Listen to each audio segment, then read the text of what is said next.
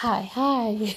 You know, whenever that um that little intro plays, I always just kind of want to boogie a little bit and then say hi, hi at the end, and that's really funny.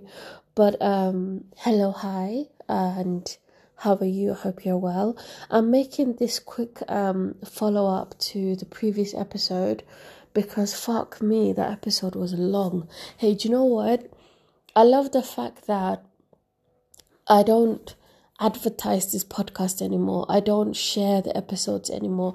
I don't have a social media that is connected to it anymore. It's just me talking to the air and whatever I say goes out to people somehow. Over 600 of you have listened to my ramble so far. The last I checked, it was 668 people across the world in the most countries that I wouldn't normally think would be hearing my things.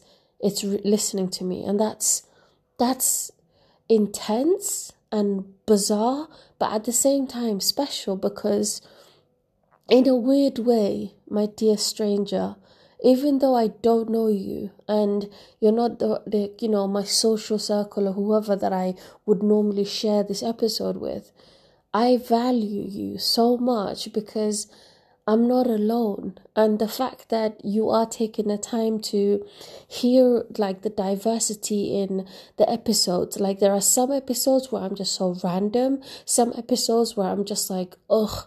But then there are some episodes that are from literally my soul being bare and I just, you know, dig deep into places that I didn't want to go into. And the weird thing is, right, they say when it comes to like especially with therapy and mental health and and like you know addressing your demons you talk more to a stranger that you don't know than someone you know. Because if it's someone you know you have to look at them again later right?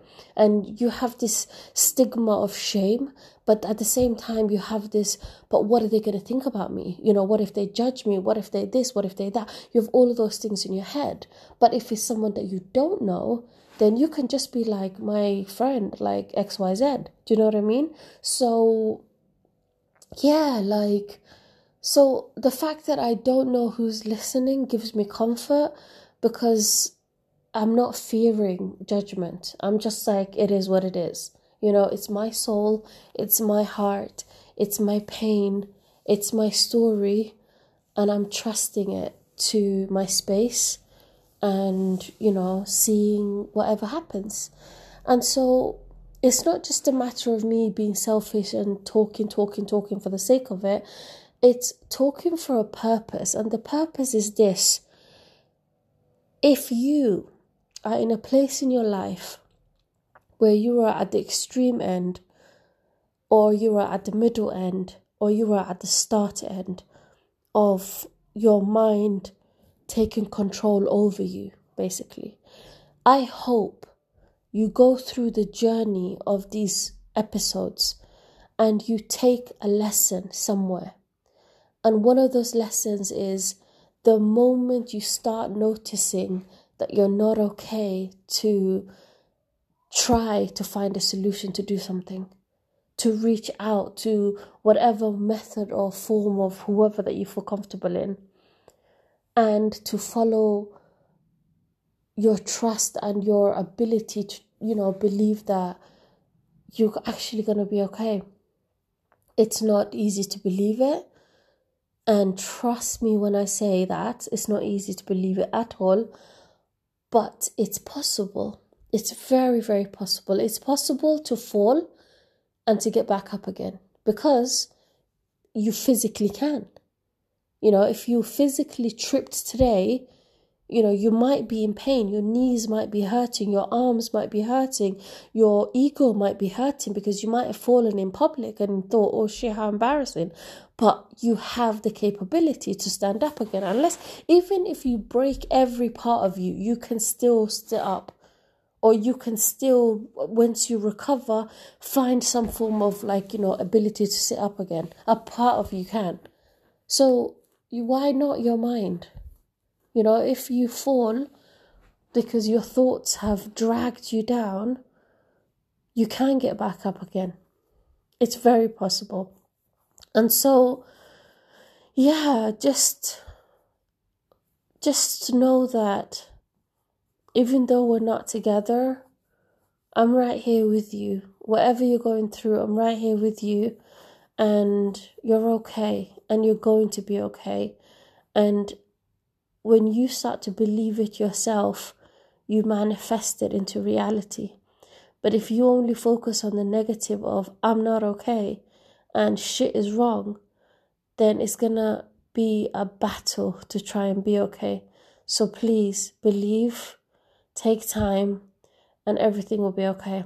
But one other things that I wanted to clarify is in my ability to release the tension and the anger that I was holding about my previous workplace and everything about, you know, it was the first time that I spoke out about the deterioration of my mental health. And so the timeline of when things happened it might not be in order it might just be all over the place but that was the freedom of me just speaking. Like there's no editing. I just spoke and hit record straight away and then uploaded it. Those are like literally because afterwards i was like no this happened first and then this happened.